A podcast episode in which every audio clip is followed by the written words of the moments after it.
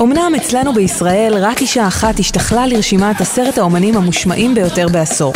אבל בעולם, המצב שונה בתכלית. מספיק לחשוב על הזמרות הבאמת ענקיות שמתמודדות לתואר זמרת העשור. ביונסה, אדל, ריאנה, סיה, ליידי גאגה, טיילור סוויפט. ועוד לא הזכרנו את הזמרות שכוכבן דרך בשנים האחרונות.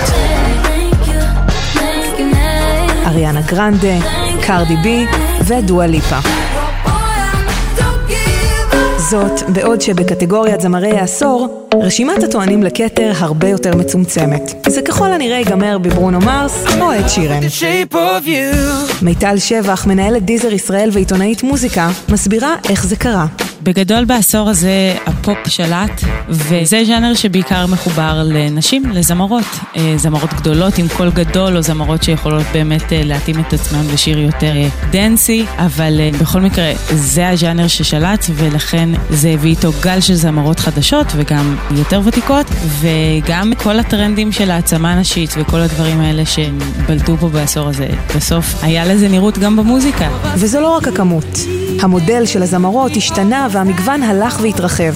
לצד הכוכבות השדופות שמאז ומתמיד היו כאן, בעשור הזה נחשפנו יותר ויותר לזמרות שלא מיישרות קו עם המידות המקובלות בעולם המוזיקה. אדל הפכה לכוכבת ענקית מבלי להכניס את הבטן, אבל הקפידה על סגנון שמרני יחסית שהתבטא בשמלות צנועות.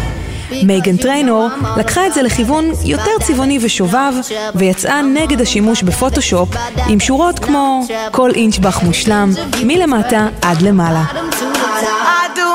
וליזו שחוגגת את המשקל שלה בבגדי גוף מנצנצים ומציעה אלטרנטיבה לא רק בגזרת המשקל, אלא גם בהיותה אישה שחורה, גאה ולא מתנצלת. That moment when you're in your room, I like I dance in the mirror every morning, like butt naked. Just get it in the mirror and you look in the mirror and you just feel yourself. You're, there's nothing sexier than when you're dancing and when you're happy. Not when you're trying to dance, but when you're dancing. אני רוקדת כל בוקר בעירום מול המראה. כי אין דבר סקסי יותר מזה שאת רוקדת ושמחה. לא כשאת מנסה לרקוד, אלא כשאת רוקדת. באמת. העשור הזה היה גם העשור שבו הכוכבות פרצו את גבולות הפופ והגיעו גם להיפ-הופ, שלרוב מתאפיין כז'אנר גברי מאוד. לזמרי ההיפ-הופ הבולטים של העשור כמו דרייק וקנדריק למר, הצטרפו גם ראפריות. מניקי מנאז' ועד לקרדי בי שהתמקמה בראש מצעד הבילבורד האמריקאי, הפעם השנייה בהיסטוריה שראפרית עושה זאת, אחרי לורן היל החלוצה בשנות התשעים.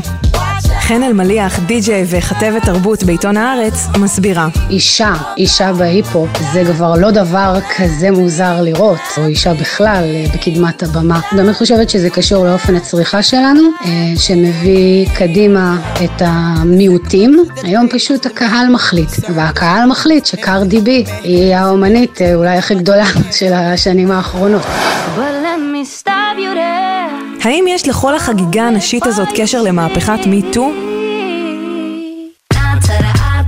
אין ספק שהרגישות למעמד הנשים הובילה לעלייה בשירים מעצימים מצד אחד, ובדה-לגיטימציה של טקסטים מבזים כלפי נשים מצד שני. אפילו פארל וויליאמס, שאחראי יחד עם רובין ת'יק ללהיט Blurred Lines שיצא ב-2013, הרבה לפני שמהפכת MeToo צברה תאוצה, הודה לאחרונה שהוא מובך מהמילים השוביניסטיות של השיר. מיטל שבח חושבת שזה לא מספיק. אני חושבת שיש שירים שיצאו לפני המיטו, שאולי היום לא עוברים כל כך חלק, שהם שירים עם טקסטים מאוד מאוד אגרסיביים, ויש בהם סוג של אלימות מינית אפילו הייתי אומרת. אני עדיין חושבת שבעולם ההיפ-הופ זה מאוד מושתק, הטקסטים האלה עדיין קורים, הם עדיין נורא מצליחים במיוחד באמריקה. נותר רק לקוות שהמגמות החיוביות האלה יגיעו גם לישראל, ונתחיל לראות יותר נשים במצעדים בעשור הבא. בעשורים הקודמים כבשו להקות הרוק הגבריות את המקומות הראשונים במצעדים. האם עליית הנשים במוזיקה של העשור האחרון תוביל סוף סוף זמרת למקום הראשון? נחזיק אצבעות.